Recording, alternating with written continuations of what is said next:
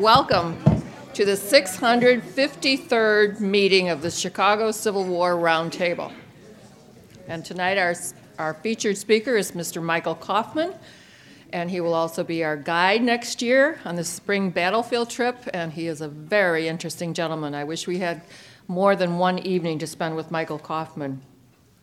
Uh, Donna Tui, our secretary, does have an announcement.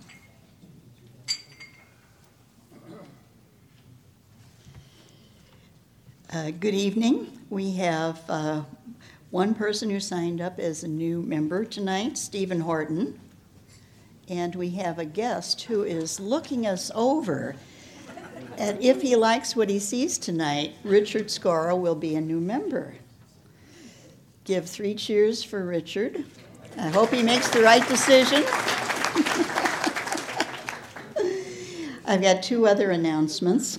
When you called your reservation in uh, this past week, you heard a new voice, that of Mary Beth Foley. She's taken over this job. Mary Beth's back there. Stand up.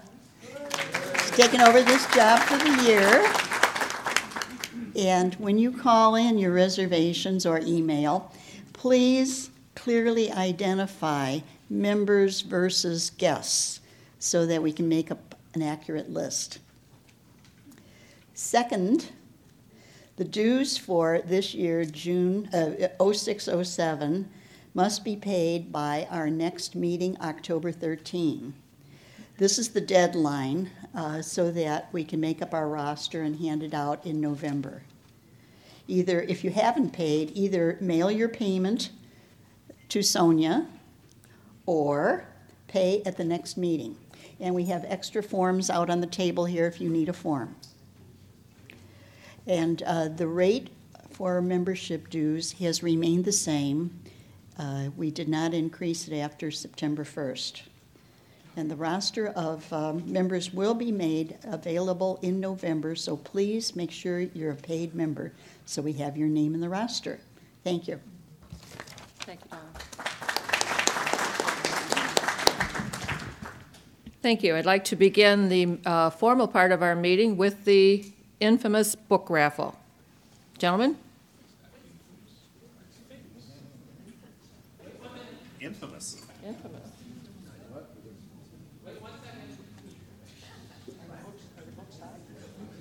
These are the, in- these are the infamous books, obviously. you know. Somebody wanted to buy tickets late, had to get changed, here you go. Here you go. Okay, Go ahead. Don't let me stop you now. okay. Well, uh, well, we have our speaker take uh, the first raffle ticket here. Choose one. Trust more anybody we we have here at that, anybody at that table, certainly, yes.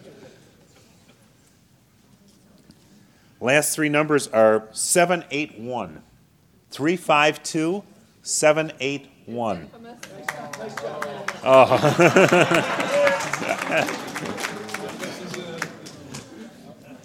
Nothing up his sleeve. And you have to take a next, yeah, Roger, pick the next one here. Better not be one of yours. 842. 352 842. There we go. Shows us an honest bunch here, more or less. Uh, take one. of- Okay, you,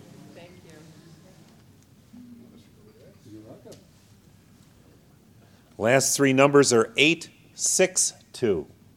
352 862.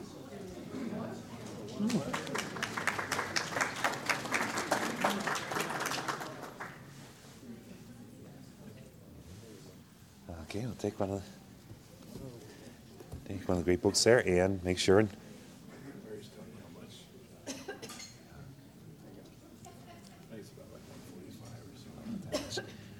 Six six four are the last three five two six six four. Oh, there we go. One four eight. Okay. Okay. We've raised $148 for battlefield preservation through this raffle tonight. Thanks for everybody buying the tickets. And uh, now for further comedic relief, we will have the quiz. Where is our quiz quiz master? Thought you were awfully lenient today. But I did get help from the expert. David. Some people complained that I was too hard. But before I get to the get to the comedic part, I want to briefly pay tribute to two stalwart soldiers of our organization who passed away. Um, a couple about three months ago, it was with some shock that I opened the obituary page one day and found the name of Marvin Sanderman in there. Marv was a good friend to many of us here at the round table. He was supportive of myself and I think everyone else here. And he always asked if he could call me by my Hebrew name, Dovin. He would wish me a good Shabbos. Although I always forbore to ask him what two Jewish guys are doing here instead of on in shul on Friday night, but we'll let, but we'll let that pass.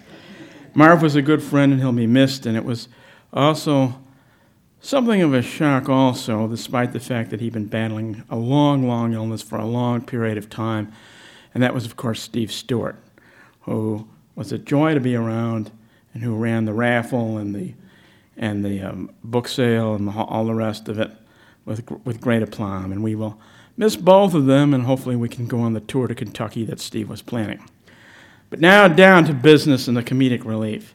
Tonight's quiz: Michael Kaufman on American Brutus. All righty. True or false? The original object of Booth's conspiracy was to capture President Lincoln alive. That's true. Uh, true or false? General Grant, until he canceled, was to have been the chief attraction for the audience, not President Lincoln. True. Apparently, presidents did not enjoy that big an audience in that day and age, since he wasn't the, supposed to be the featured speaker at Gettysburg either. True or false? Unsubstantiated rumors did not travel over Washington following the president's assassination. False. They sure as hell did. Uh, did Booth plan to have Vice President Johnson killed? Yes, he did. Atzerodt, or whoever it was, was supposed to do the deed, lost his nerve. Did C.C. Bangs, a, an interesting name for this time, a U.S. Christian Commission delegate summon Robert Lincoln to his father's bedside? Well, thanks to Michael Kaufman, I now know that the answer to that is yes, he did. Hey, read the book there were a whole bunch of 100s from the A Team, from the Society for the Prevention of Steve Horton, from Peggy Sullivan, from Bill Lax, from Lorraine Lax, from White Sox Bruce, Paula Walker, Cindy, Natty Bumppo and the Leather Stocking Tribe, could almost be a rock band as well as uh, uh, as well as the hero of books. Sid, uh, Bill Daw- Bob Dawson, and Bill Wiggins. Uh, looks like Carla C. And that's it. Thank you, Dave. Thank you. You truly are one of a kind, Dave. well, at 2 o'clock this afternoon, I was practically breathing into a paper bag thinking about this next part of the evening. Uh, we are starting our season, as you obviously know, all 80 people who are here, but we're starting it with a huge hole in our heart with the absence of Marvin and Steve. I don't think we've come to uh, grips with the fact that, fact that they won't be with us for. Um, for the foreseeable future until we meet them again. Uh, their loss is huge. I was kind of making a joke and told not to do that, but I think their loss is so huge in our group that even McClellan could have driven his army through it. So I just wanted to say that. But we know that both of them loved this roundtable 1,000%. And I think because of the way that they gave to this roundtable, we can continue in their fine manner. Marvin with all of his stories, Stephen with his uh, um, undying uh, fight for the 36th Illinois flag, and his Sons of the Union veterans, and all the work that they did to promote what this roundtable stands for friendship, integrity, and studying the American Civil War. So, would you please stand and we'll observe a moment of silence for Marvin and Stephen, and then Jerry Kowalski uh, will also say a few remarks. So, to Marv and to Steve.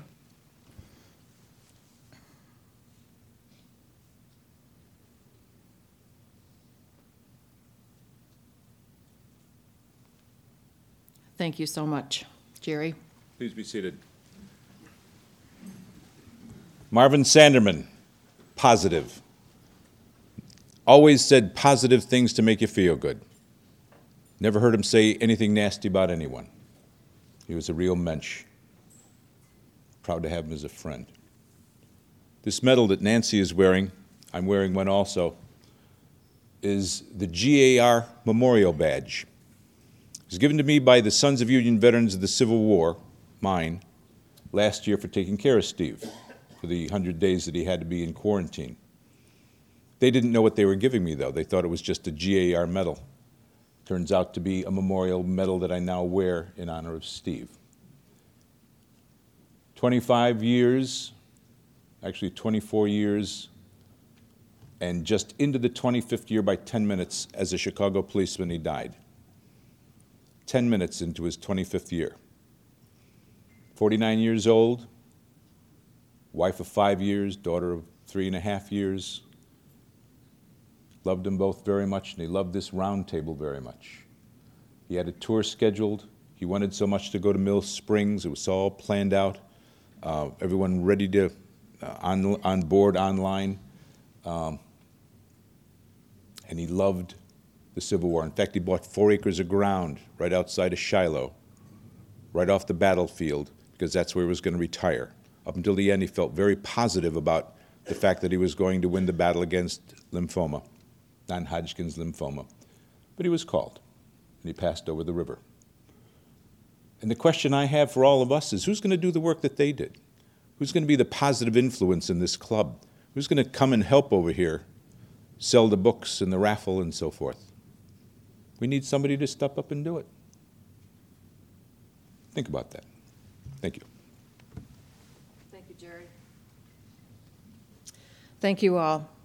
And now, Roger, my senior vice president, has the distinct pleasure of introducing our wonderful speaker tonight. Thank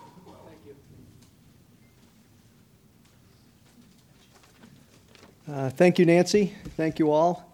It's, uh, it's a real honor for me to introduce Mike Kaufman. Mike, as you know, is the author of American Brutus, John Wilkes Booth, and the Lincoln Conspiracy, which was the 2004 Walt Whitman Award, received the 2004 Walt Whitman Award for the Best Civil War Book of the Year. And as you heard, he's graciously agreed to lead one day of our tour, the Booth Escape Route, on Saturday during our tour in May of 2007, for which we're, we're very appreciative.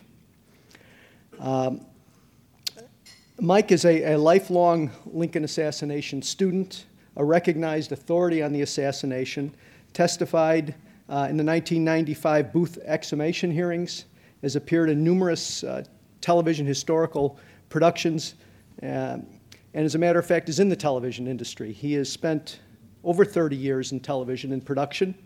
He's currently the chief of production for an American owned group of television stations which broadcast to the Mideast in Arabic, which are offered as, uh, by America as an alternative for people to listen to, an alternative to Al Jazeera.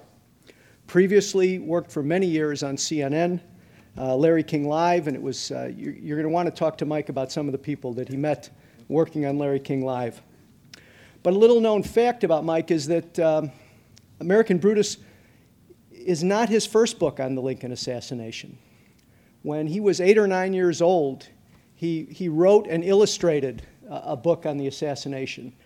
And when in his research he found out that Lincoln had been, had been killed, assassinated in a theater, he made sure to include a, uh, a motion picture screen in his illustration of the theater. and, I, and I give you Mike Kaufman.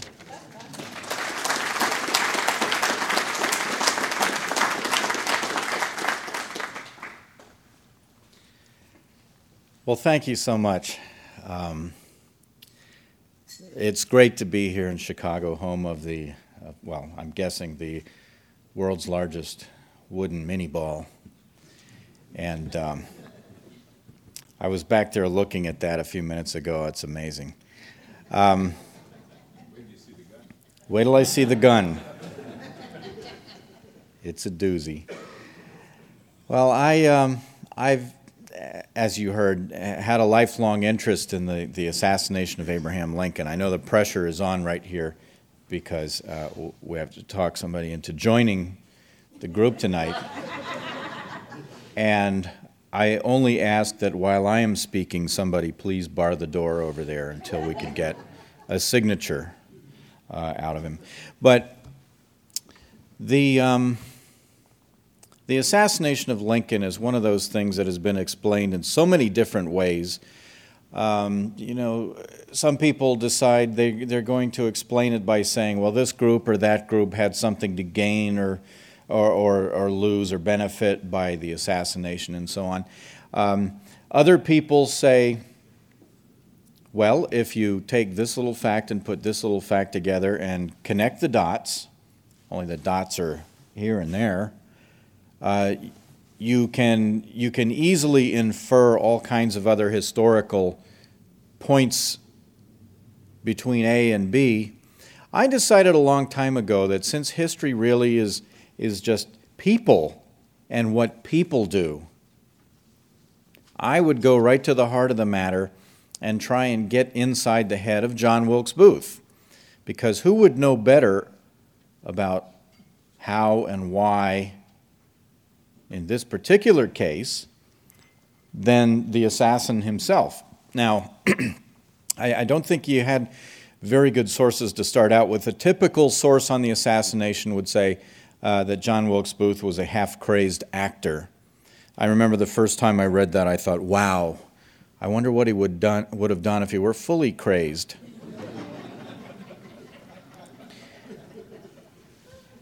and you know, you had to wonder uh, exactly what what do they mean when they say crazy? Uh, was this guy really uh, some sort of a drooling idiot who just uh, uh, went off and did something that made sense to him but not to anybody else in the world? And I started looking into his story and the things that he said and sort of uh, working from inside out into his world. he was born and raised in Maryland and he was a very uh, successful actor from a family of very successful actors. In fact, I don't think there was anybody, uh, even people who'd never been to the theater, certainly heard the name of Booth before the assassination of Lincoln.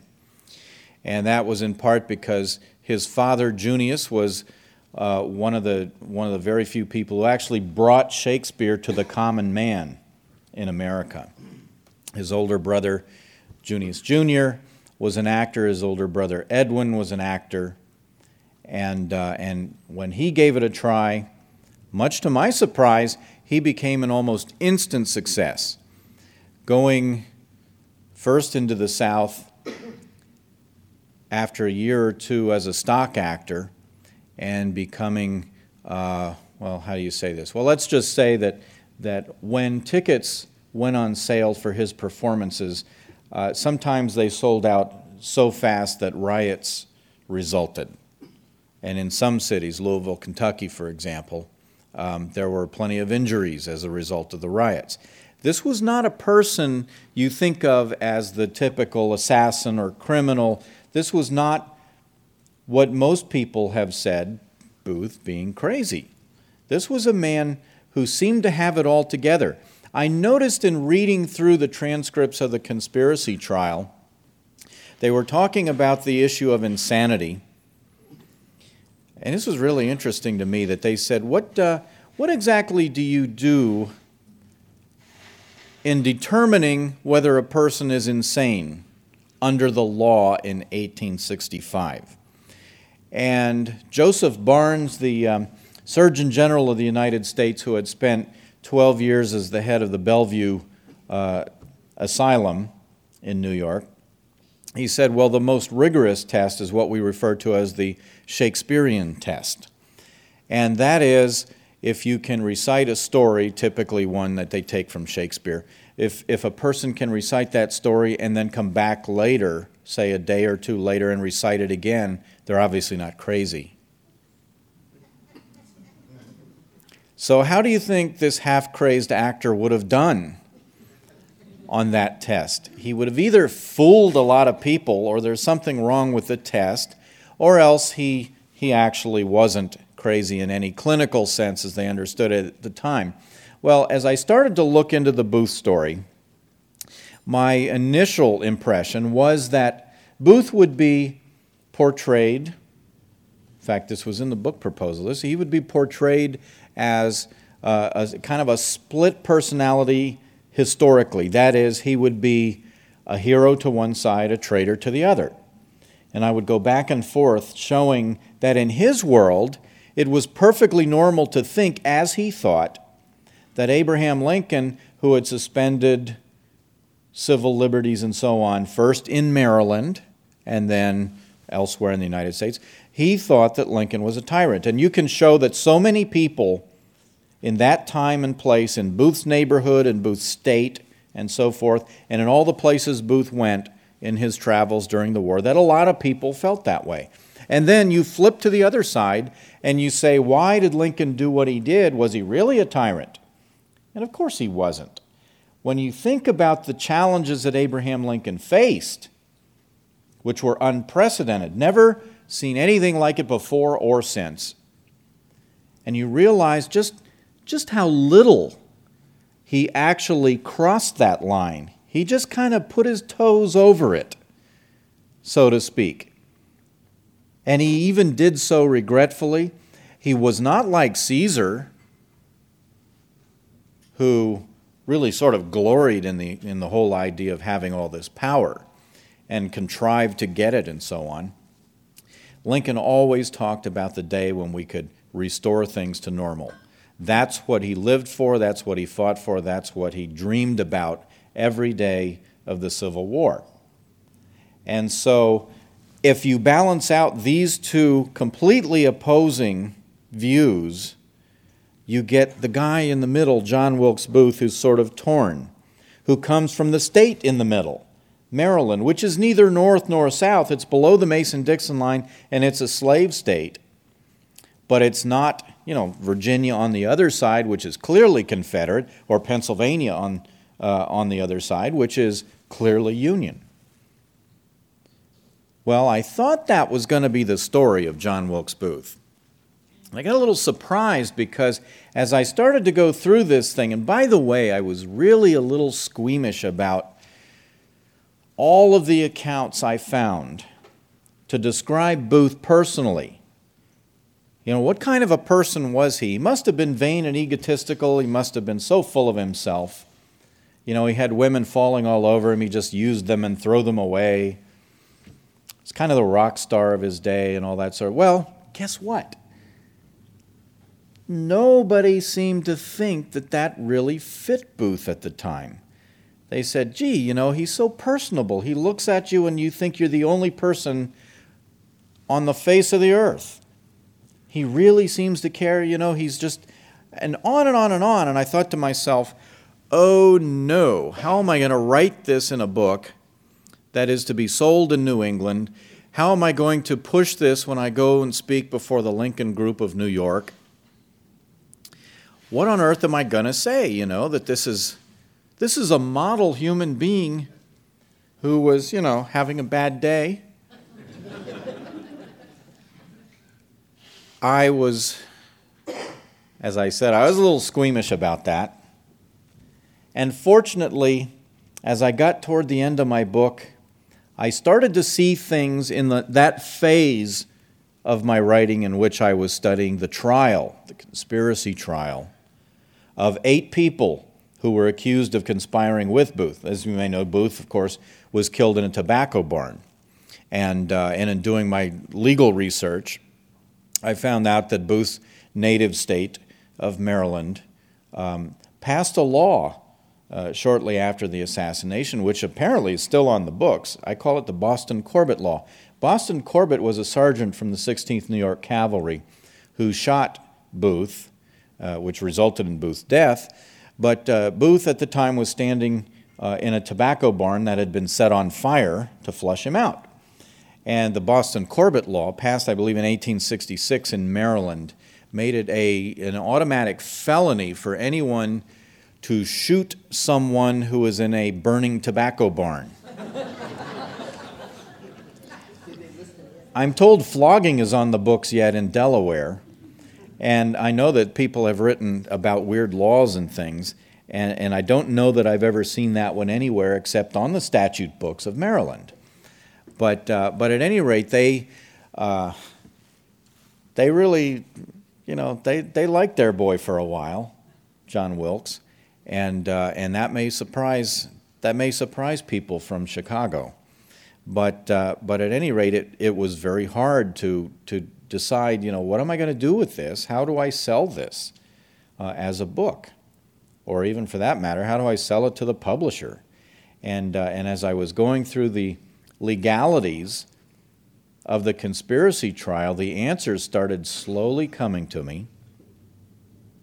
And then I realized that what these lawyers kept talking about, the prosecution knew full well, and the defense knew full well, and some of the members of the military commission, and certainly some of the defendants knew that the law itself had helped Booth get into that box in Ford's Theater on the night of Good Friday, April 14, 1865. When I say that, I don't mean necessarily that somebody passed a law allowing actors to get in to talk to the president. What I mean is that when various people who were questioned after the assassination admitted that they had known about the plot, or that they had strongly suspected Booth was up to something, or that they had been in the plot and tried to get out, one after another said exactly the same thing. They said, I couldn't report it because Booth told me he could implicate me in the plot. And I thought, well, that's, you know, so you just you just say, "No, I wasn't in the plot," and you tell your side of the story. Well, guess what? Here's what put teeth into that threat. There was a law in fact, it was so commonly understood at that time. You know, we all know today you have the right to remain silent and that sort of thing. In those days, it wasn't just a right to remain silent, it was no right to speak. And once you had been arrested, once you had been identified as a suspect, the prosecutors, they didn't talk to you. They threw you in jail. And you were over there waiting to go on trial, usually within a few hours, actually.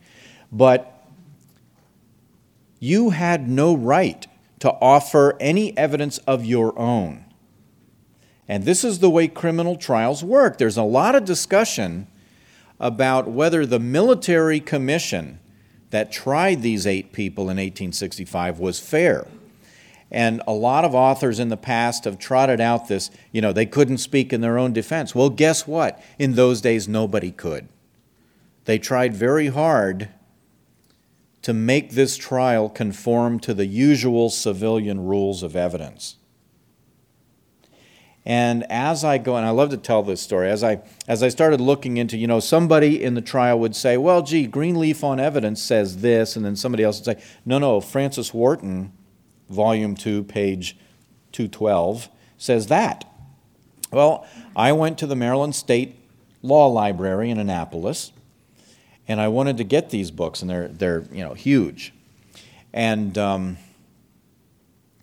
uh, and I asked for it, and I said, you know, uh, I, I, want the 1853 uh, volume, and the woman looked at me and she said, 1853, and I said, yes, I, I see it's on your your card catalog. Here's the number, and she said, 1853, and I said, yes, please, and she went back and she got this book. It was enormous. And, and, you know, she made this huge deal about blowing the dust off of it.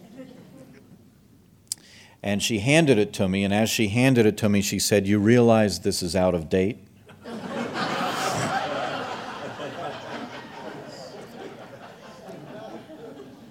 I don't know what, what it was. I felt a little impish at that time, and I didn't explain myself. I just said, That's okay. And, and as she turned to, to, to walk away, I could see her rolling her eyes, you know, like this guy's a nutcase.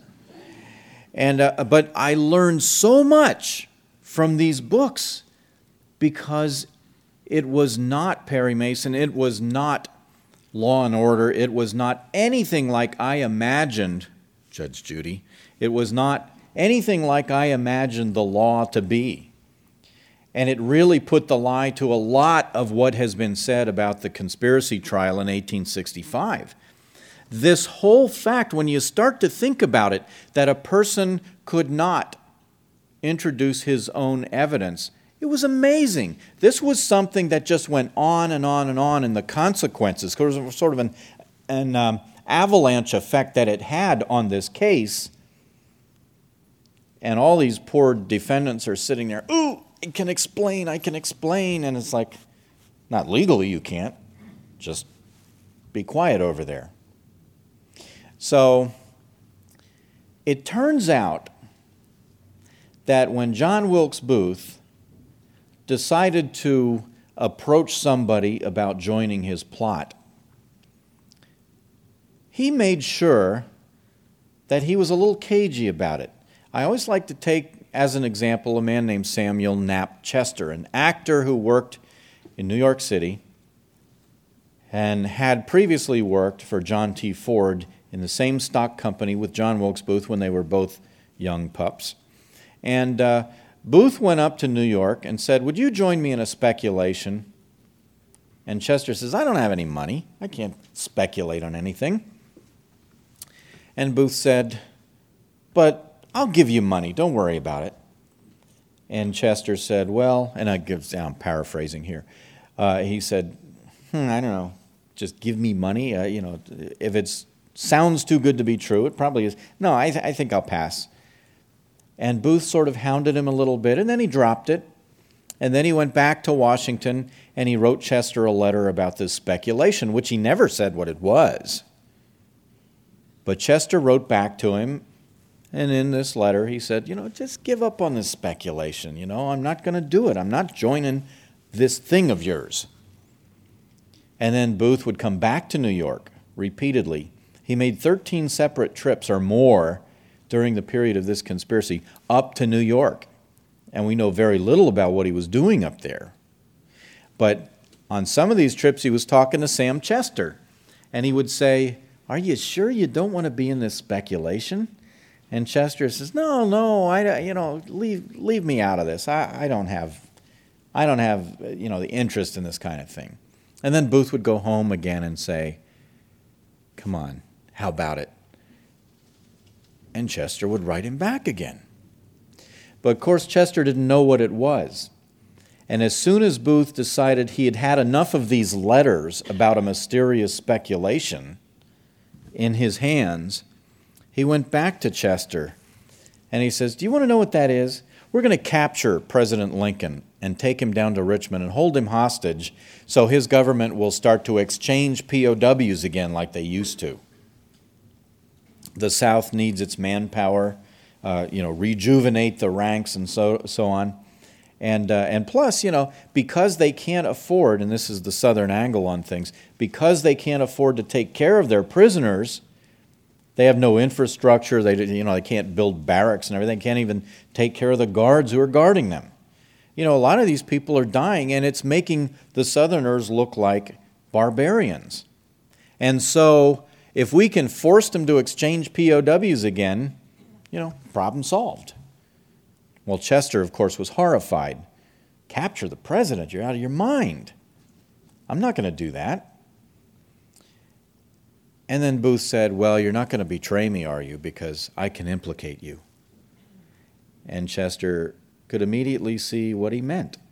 He didn't even know beyond the letters, he didn't know that right from the beginning, Booth had gone to somebody who knew Chester and got him to go to John Ford, who owned Ford's Theater in Washington. According to Booth, the plan was to kidnap Lincoln and Ford's Theater and take him out the back door. But at that time, Edwin Forrest, the very famous actor, was playing there, he was very superstitious and had to have the back door locked. So Chester and, and Booth, who had, had acted with Forrest in the past, knew this, and they said, okay, Booth said, look, all we need is somebody to unlock the door and open it up when we do this.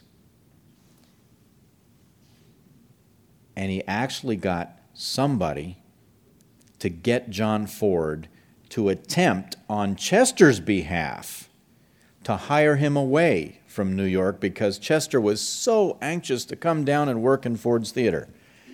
Now you've got all these witnesses who think Chester wants to do what Booth wants.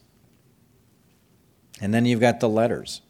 Just one example, and so many, so many examples of what Booth did to people he didn't trust.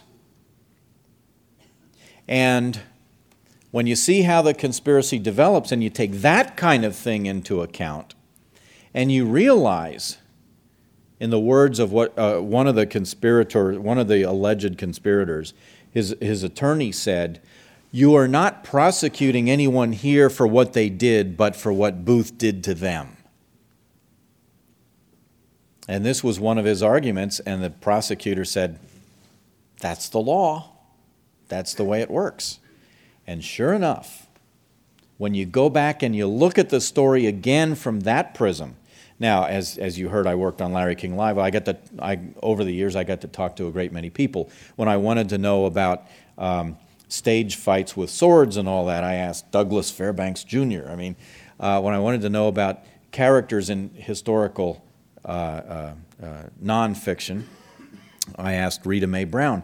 She told me in fact, that if you go through the story, it's, it's kind of laborious, but if you go through the story from beginning to end with only two people in it, how do they feel about each other? What do they know about each other? Where did they meet?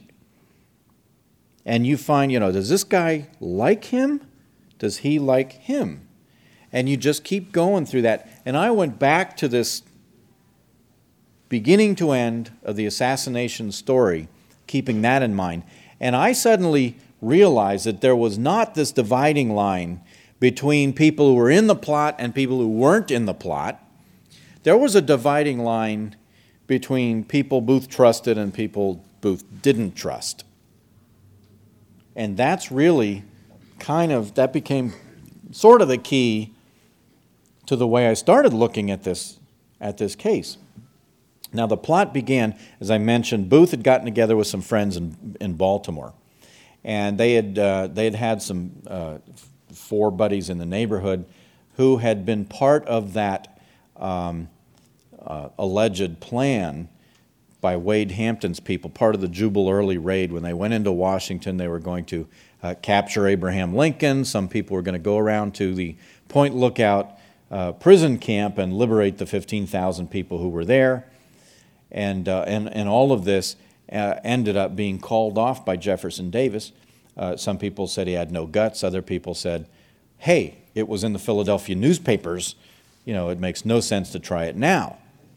But because half the people of southern Maryland were poised and ready to help in this thing, it was no secret at all. Booth must have known sooner or later that those people down there, which is on the route from Washington down to Richmond, if you're going to capture the president, you have to take him that way or go through a lot of blue coats the other way, that is, straight into Alexandria, which had been occupied long ago. So Booth knew that this was friendly territory. He started scoping things out. He went into Canada, where the Confederates had some offices in there, and he did something very clever. He created the false impression that he had been cozying up and conspiring with some of the Confederate officials up there. In fact, all he was doing, and there are many examples of this where he did it with other people, all he was doing was sort of ambushing them in the hallway, talking socially with them, and being seen talking with them. But for sure, the only thing he did that we know of was made contact with a man named Patrick Martin, who has been described as a Confederate agent. He was not. Patrick Martin was from a little town in Charles County, Maryland called Bryantown. And, uh, you know, population about 12 now. But um, Martin knew, because he was a blockade runner, and the Confederates didn't like him, but he knew that there was a thriving business down in southern Maryland among people who were trying to sneak things across the Potomac River. The Potomac flotilla was put in place there, all these Navy ships going back and forth on the river to try and stop this traffic in contraband, usually pretty small things, but sometimes people, going across the river into Virginia in violation of Lincoln's proclamation of blockade.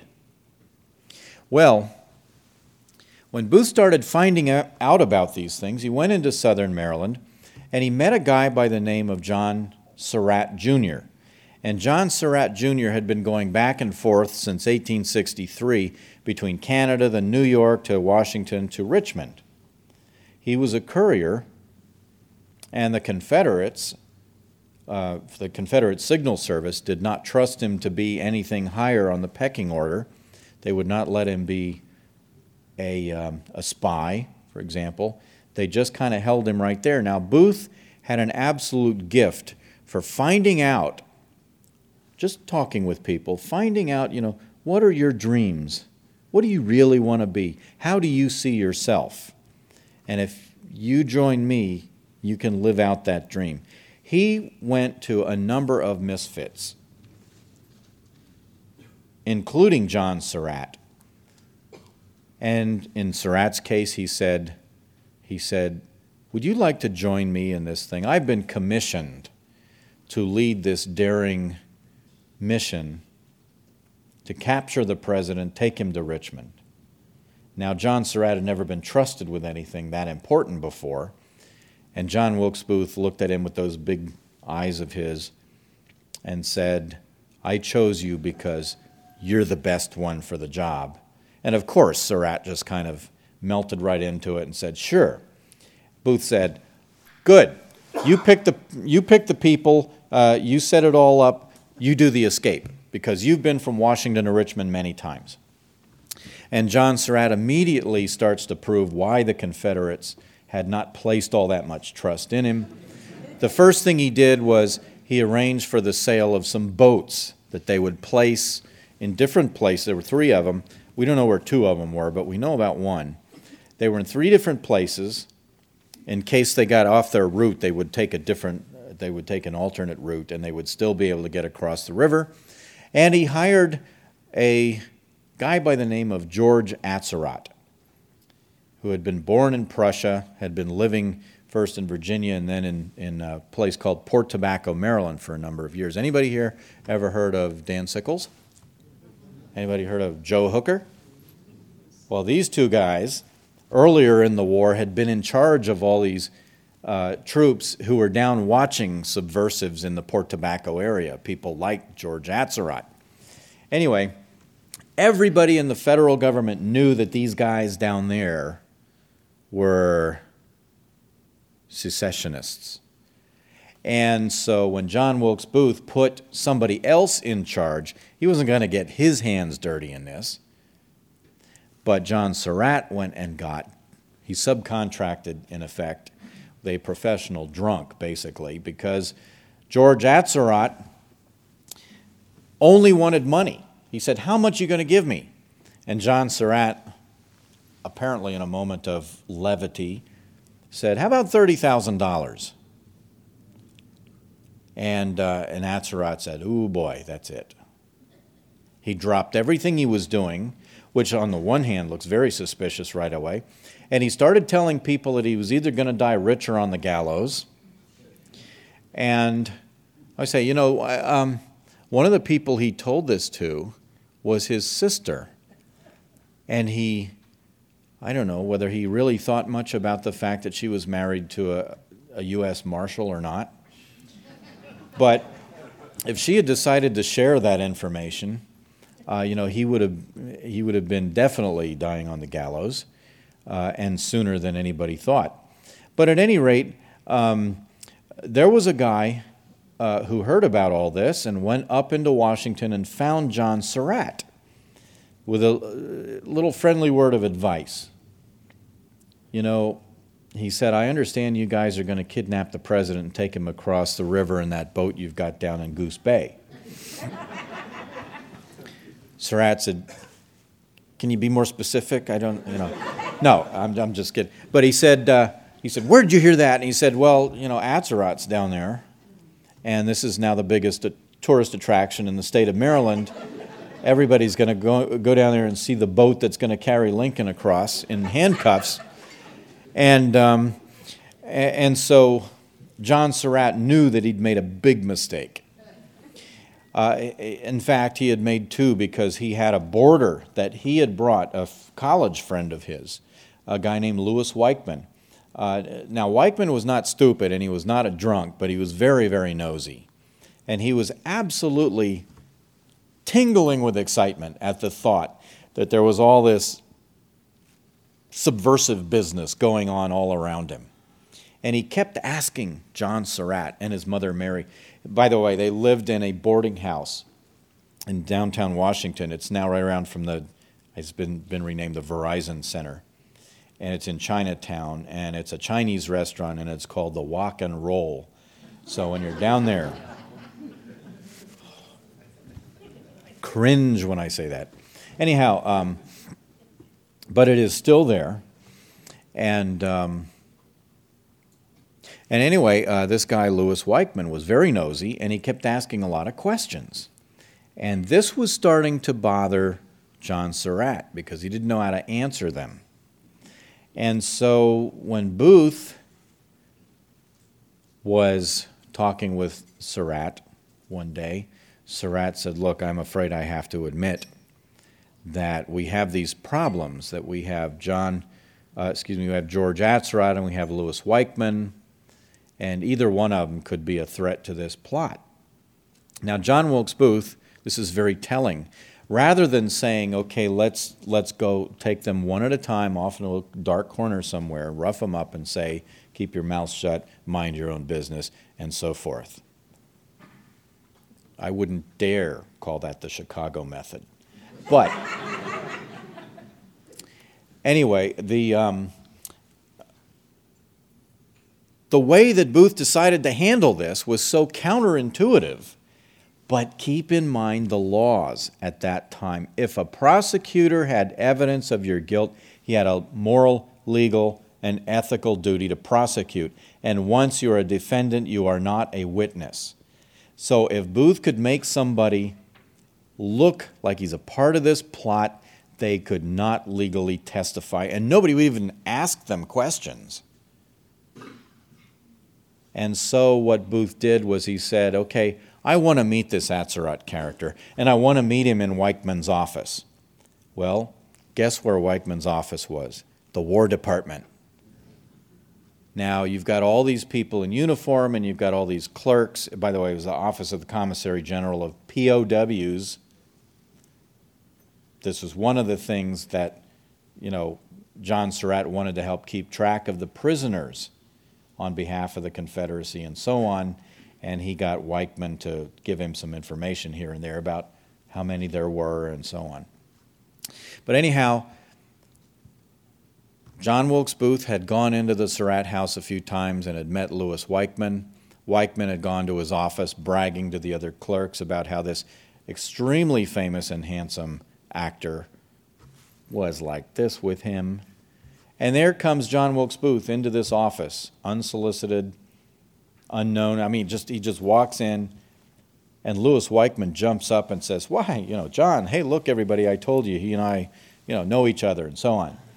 And Booth is, you know, patting him on the back and telling everybody, yeah, we're good friends. You know, we've got things going on together. And, um, and all of this is creating an impression among these clerks who are not going to forget this. Not this big celebrity right there in front of them. And then in walks John Surratt with George Atzerodt. So I've referred to him as the human hairball, who who always had a way of looking low and being real proud of it. And, and by the way, if you, if you want to know how Booth was thinking through these things, Booth had bought brand new suits for all the conspirators because he didn't want anybody to say, Why are you hanging out with him? He thought, you know, if we're all well dressed and look like gentlemen, nobody will ask questions. I mean, that's the kind of level of, of detail that he put into this and the thinking that he put into this. Well, anyway, um, all of these clerks in the Commissary General of Prisoners office saw John Wilkes Booth motion to George Atzerodt. They stepped off to the side. And Booth started talking privately to Atzerodt. Atzerodt later said, when he was trying desperately to make himself a witness rather than a defendant, he said, all he, all he said to me was, don't drink so much. But you know, nobody heard that. All they know is these guys are talking privately, like real close together in the corner. And it was one of the things that connected George Atzerodt to John Wilkes Booth in the minds of many witnesses. That's how he did things. That's how Booth built this. That's how he kept his plot secret from August of 1864 to April of 65, the most paranoid time in American history, and he didn't get caught. And that's how he did it. He played on people's minds, he manipulated them. He was so cunning and so cold hearted that he actually told people before that this guy, I wouldn't mind sacrificing him. And he sacrificed a lot of people. There was another actor by the name of John Matthews who lived in a boarding house across from the theater. And Booth went to visit him after having this blowout. He had asked Matthews to join the plot. Matthews says, Oh my God, I can't do this. I can't. No, no, no. I mean, don't get me in, involved in something like this. Next day, Booth goes over to Matthews' bedroom, which was the room in which Abraham Lincoln later died. And Booth stretched himself out on that same bed, which is in the Chicago Historical Society, and started talking to him, saying, Oh, you know, you can't take a joke. I mean, come on. You know, and he starts making nice to him. He says, Look, I, I scared you, and I'm sorry. I'm terribly sorry. I have this little peace offering. Now, to an unknown rookie actor like John Matthews. This is huge. One of the most famous names in the stage, in the history of the American stage, is there in his room, and he's talking to him and he's trying to make friends with him. And Booth says, Tell you what, I, I've pretty much given up acting for a while. Let me give you this. I used to keep my swords for stage fights in it. It's a beautiful black lacquer box. He said, Here, take it, you know, keep your things in it. And, uh, and Matthews was absolutely thrilled, and he ran around telling everybody, showing everybody this black lacquer box, the same box that at least six different people saw pass from New York down through the Washington uh, uh, train station into the National Hotel, containing the rifles and guns and handcuffs that were to be used for the conspiracy. you know, so it was like cynical as can be right? This is what Booth did to people. Anyway, uh, you, you get the point. And this is not just a few people. This is, when you look at it, this is every single person who knew about the plot, might have found out about the plot because they were close. And that's how I describe Louis Weichmann.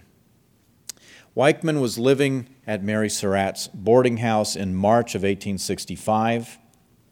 You have to ask yourself later on, you know, why did he become the star witness of the prosecution when they admitted from the beginning that they had more evidence against him than against anyone other than Booth?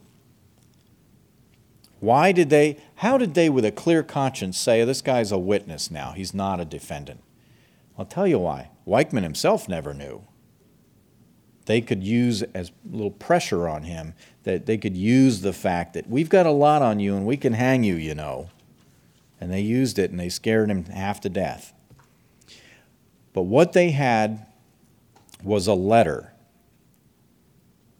See, Lou Weichmann had been in his bedroom on the 17th of March, a month, almost a month before the assassination and Booth and the boys had been out for a ride in the country. What they had been doing was supposedly trying to kidnap the president, and he never showed up.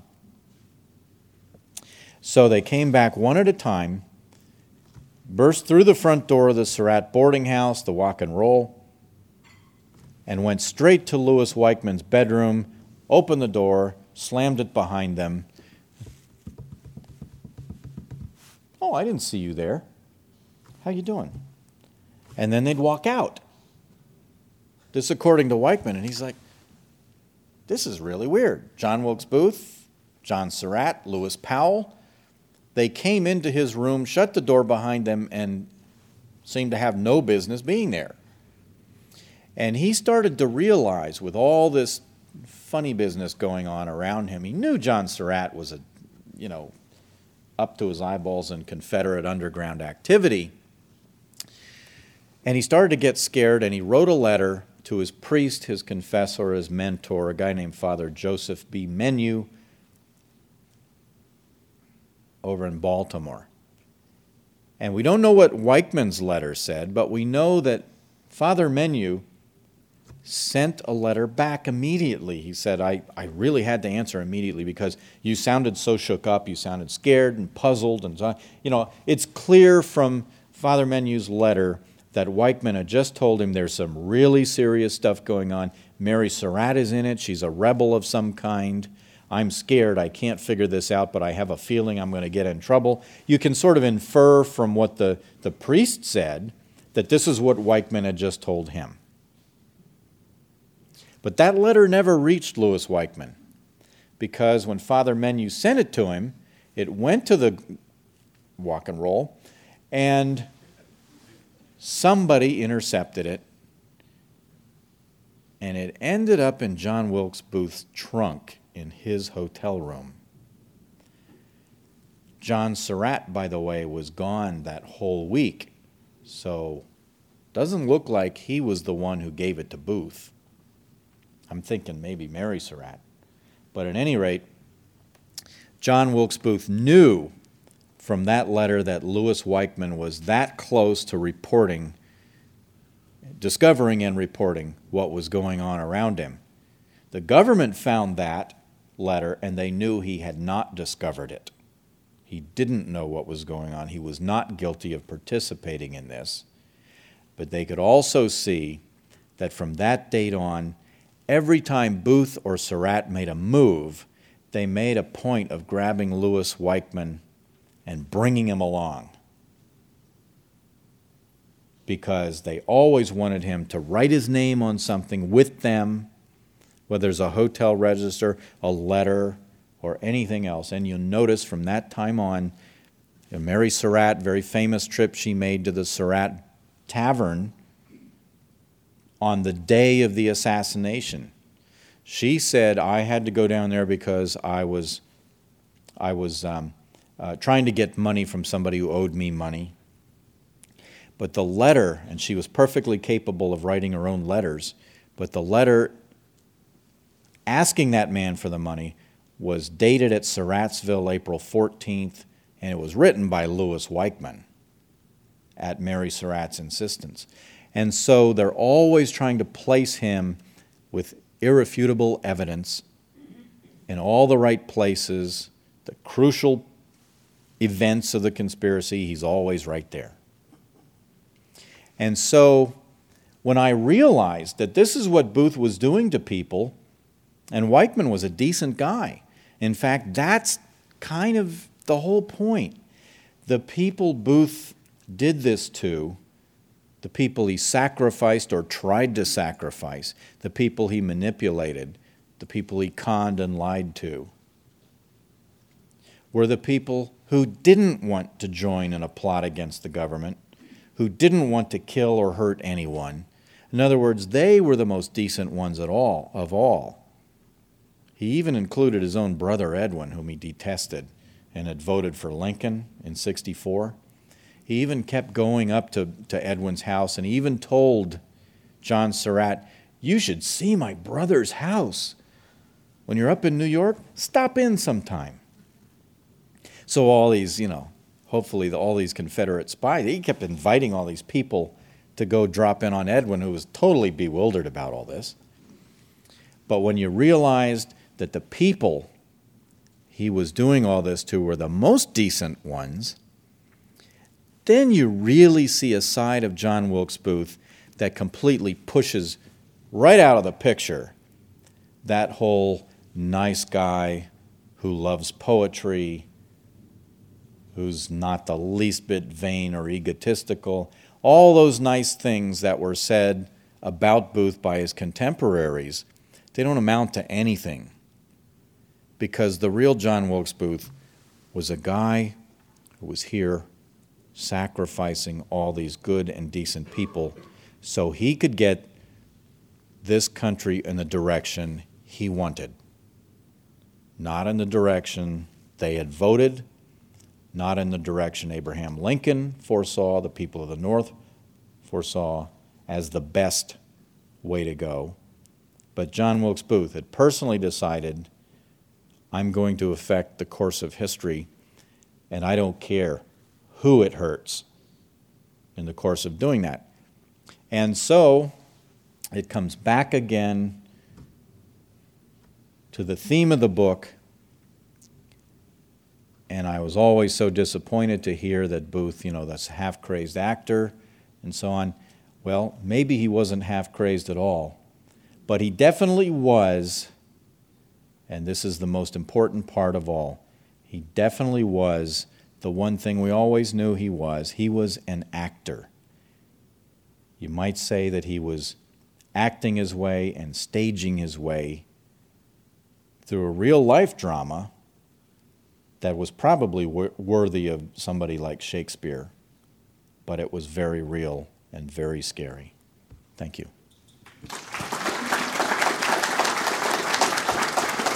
Do we do questions? Sure. Mike said he would take about five questions. They were the five on the paper. No. yes. Well, I believe it was Shakespeare that said that the whole world's a stage and that we all are actors.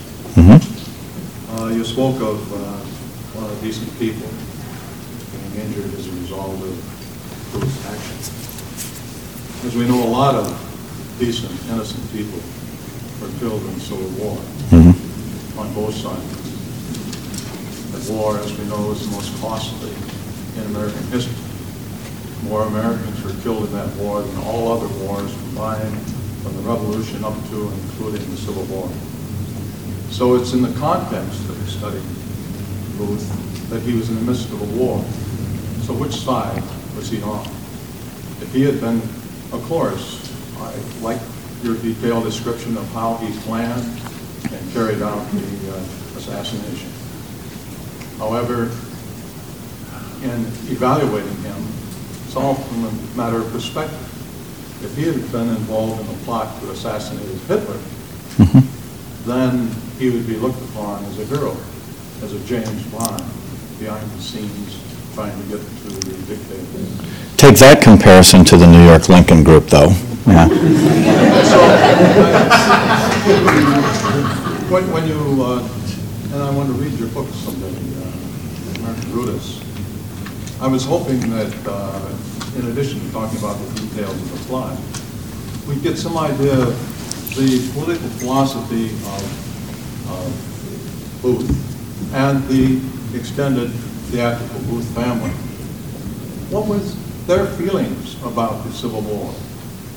And I could see that um, uh, while we often praise uh, Lincoln because he dismissed McClellan, who was moving too slow, he wanted a fighter, somebody that's going in there and fight the war of attrition and uh, kill those uh, decent Southerners as well as the Union soldiers decently that were fighting in that. And as we know, uh, so he finally found Grant, who acquired the title Butcher. And uh, I recall my hero uh, Sheridan was quoted, uh, I believe, he said after his uh, Shenandoah campaign, he's going to annihilate that area so the Crow would need rations. And, and your question? Yes. And uh, then, of course, we have uh, uh, Grant's, or Sherman's infamous march to uh, the sea. So in this context of slaughter and uh, all this tragedy, uh, Booth could have looked upon Lincoln not as someone who was merely uh, uh, withholding uh, habeas corpus, but rather someone that got us into a unnecessary war that could have been settled peacefully with more uh, reason and leadership. So he might have looked upon Lincoln as a Hitler of the day, and therefore his, his dramatic statement, thus be the tyrants, makes sense. So Well- do you have any comment about what his feelings were about the war? Okay, um, yeah, as, as I said, I started out with the thought that when, when you sort of get into Booth's mind and go through the whole war from a Marylander's point of view, uh, you, you get a very bad taste in your mouth about Lincoln right from day one. Before he even became president, he came through the city, you know, in disguise uh, and early and all that. And there was just never really there was never a, uh, a, a positive vibe between Lincoln and the state of Maryland, and people were so locally oriented, state oriented at the time.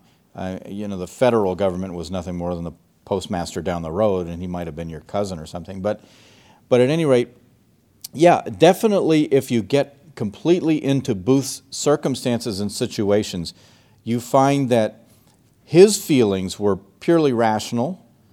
Uh, but again, it's half the picture. The other half is Lincoln's half, looking back this way, and you see he had perfectly good reasons for doing what he did. That was one of the biggest tragedies of the Civil War, uh, besides the loss of so many people, is that so many people were sincere about it. And if you didn't have two legitimate causes, you wouldn't have had a war in the first place. Now, I said, um, uh, uh, you know, a, you, you were mentioning about uh, the comparison to Hitler and so forth. Uh, I think a lot of people, the reason they're very much offended by things like that is that, um, is that Lincoln did not do, if you, if you look back and compare the two, you know, he did not order slaughter of, of masses of people and so forth. What the, the, uh, the policy became in 1864 was a hard war policy uh, aimed at getting it over with. And, um, and so, it, again, if you, if you try and, and maintain a balance there and see both sides of the story, you realize, yeah, I mean, he's got a point, but so does he. Yes, in red dress. Yeah, um, I've done some research on uh, the Booth family and the Lincoln murder from a somewhat different viewpoint, and that is, I started looking at the Booths as American actors. Um, To be honest, I wasn't initially interested in John Wilkes Booth as the assassin at all. I was interested in him as Edwin Booth's younger brother. But it seems to me that there, that there are two things, and I think these may fit with what, what you're saying. Number one, the Booths were a family of actors who were absolutely obsessed with the stage. They were very, very good at it. As, as you say, they were the superstars of their, of their day. And none of the Booth men had anything to do with fighting in the Civil War, despite the huge numbers of Americans who took part. How on earth did they avoid that? Well, it had to do with their focus on the stage, and they were allowed to get around the country in ways that other people couldn't during the war. Um, I would suggest that one of the things that was operating here, why didn't John Wilkes Booth, he felt so strongly about it, and he was an excellent shot among other things, why didn't he get involved in this until 1863? Answer, he was spending all his time on the stage. What was going on outside didn't mean anything real to him. Um, So, so that, that would be, that would partly account for what you said. The other thing is, you look at the people he picked, um, Atzerodt, Powell, Davy Herold, who knew his way around Washington like the back of his hand. Powell was, was the muscle. You're looking at the formation of a terrorist cell.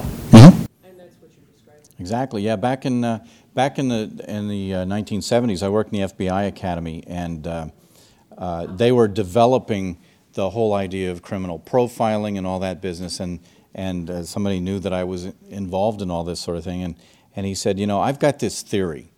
Uh, his his specialty was conspiracies. He said, you need somebody with a brain, you need somebody without a brain, and you know, and somebody with muscle, but somebody with connections and all this. And I said, that's it. I mean, that's what Booth had.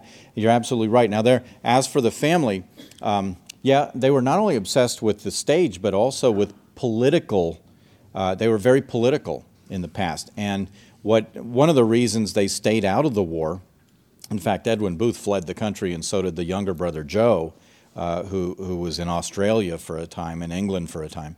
But, um, but at any rate, one of, the, one of the ways they, or reasons they avoided the war is because there was such a strong rift in the family, and they, they were so dominated by the mother, Mary Ann, uh, they, they loved her so much, let's say, that, um, um, who was a widow, that um, uh, for them even to talk about the war was such a sore point.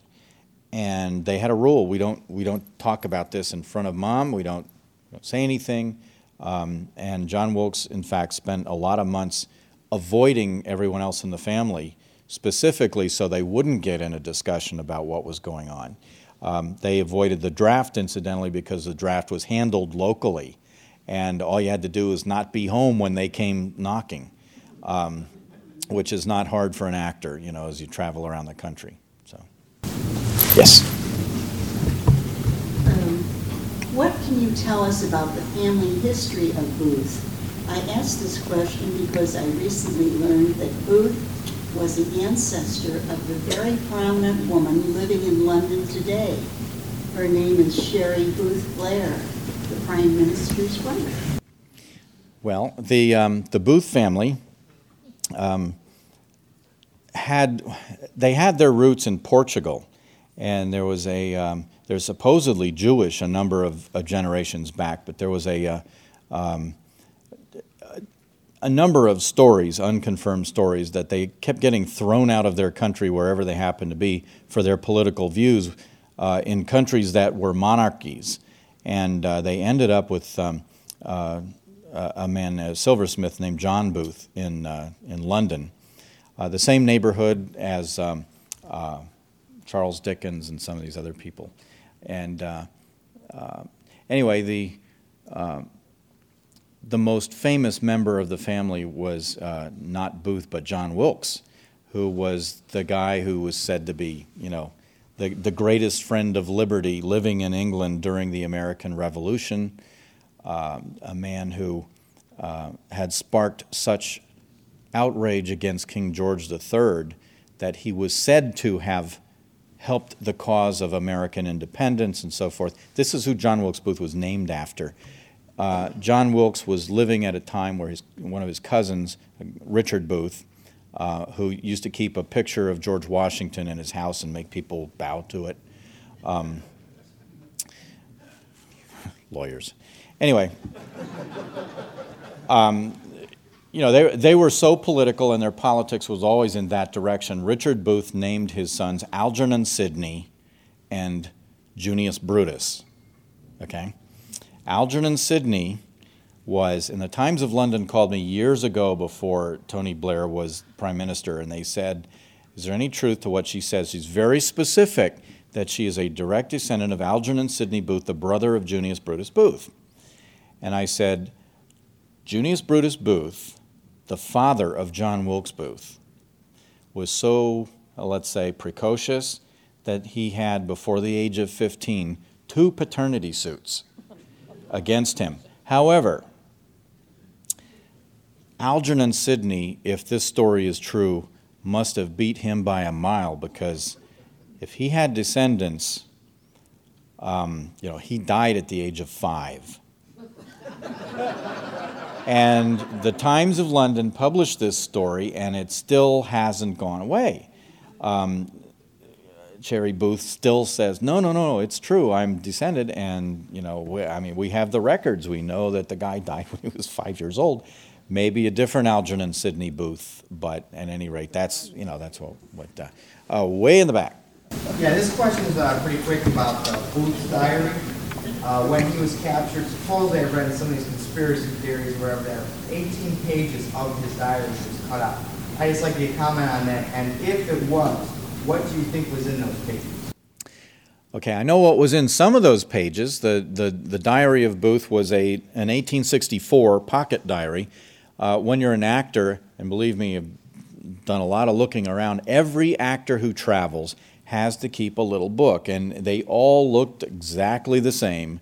They had in them uh, you know, I'm going to Detroit next week, and on this date, I start, the first play we're doing is Richard III. I'm supposed to get half the box office receipts, and so on and so on. That's what kind of stuff was in this, according to Sam Arnold, one of the conspirators, who saw the, the diary when it was completely intact. Um, there is in the National Archives a whole stack of papers that were found in Booth's trunk in the hotel, and uh, some of them are little pages uh, or snippets of pages that have St. Louis, December 5th, you know, and all that kind of stuff. And I think those are, are some of the missing pages from the diary. Now, this was mundane, and Booth was very, very well aware that what he was doing was going to be, you know, part of the National Park Service museum system someday. And, um, and, and, you know, he didn't want that sort of thing to be in. So I say that he tore the pages out himself. Now, when, when, the, um, when he lay dying at the Garrett farm, Everton Conger, soon to be played by Harrison Ford, um, reached into his pocket and pulled out this diary, and he looked at it right on the spot.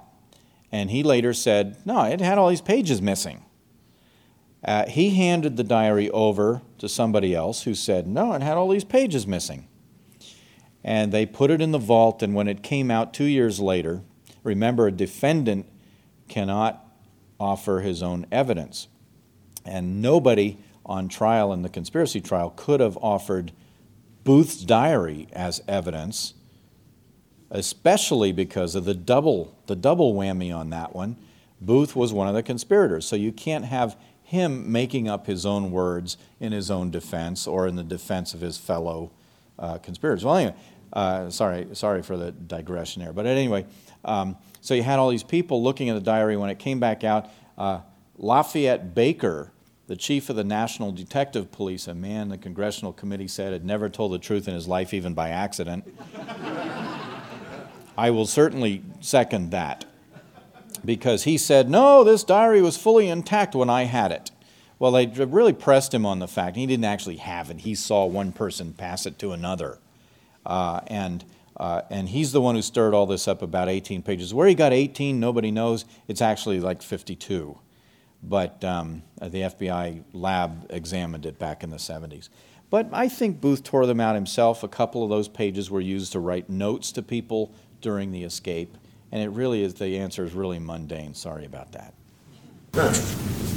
Is there any indication that Booth thought beyond the assassination itself? Because it seems to me that if his goal was to change history, and presumably in a way favorable to his beloved South, killing the President of the United States and hopefully the Vice President and the Secretary of State several days after the South has lost the war is not likely to affect history in a way that's going to be beneficial to the South in terms of the reaction that this is going to create in the North. Is there any indication that anyone ever thought of the consequences of this action? It's an outstanding question. I, I always say, to me, this reads so much more like a revenge killing. It's so full of emotion and not thinking. If Booth wanted to, to help out the Confederacy, they weren't completely dead, by the way. Robert E. Lee surrendered Virginia troops. There were still plenty of people uh, out in the field, and Booth kept sort of clinging to that the way certain Japanese soldiers did up until the 50s and 60s. But, um, but anyway, the, um, um, the, the point I always make is those, those people who think that this was a Confederate plot, you know, why does it make sense for the Confederacy? If John Wilkes Booth is in town, he doesn't get General Grant, who was in town earlier. Uh, he doesn't get Edwin Stanton, doesn't even try. Uh, he doesn't get uh, General Halleck or General Hancock or General Augur or uh, the War Department Telegraph Office. I mean, he does nothing to the infrastructure of the war effort.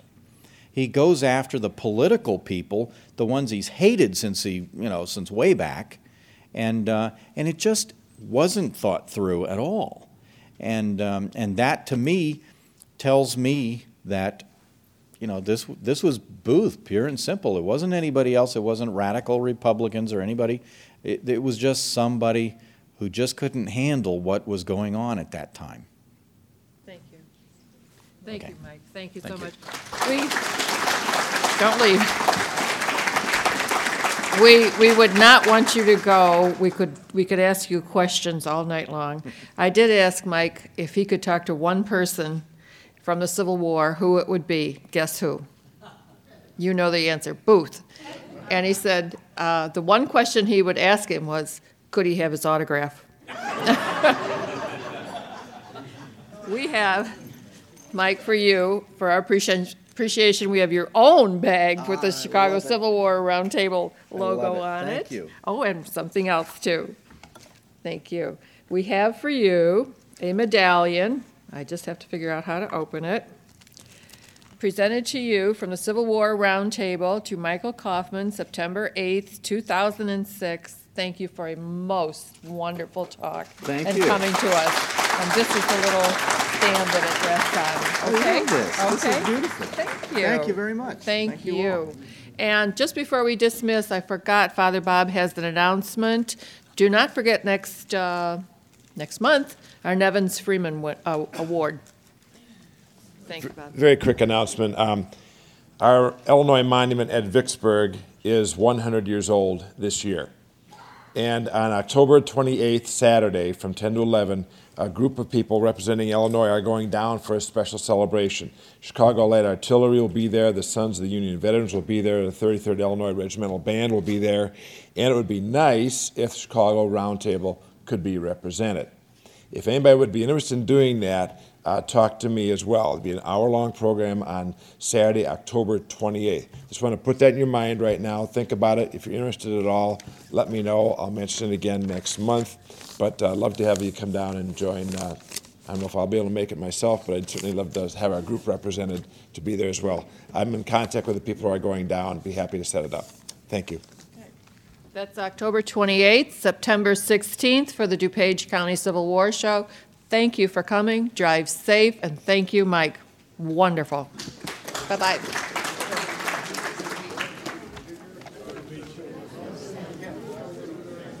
I don't know whose this is. Hi, Bob. Oh, thank you, thank you. Uh, I'll try. Okay. Um, And if I come, I'll come in uniform.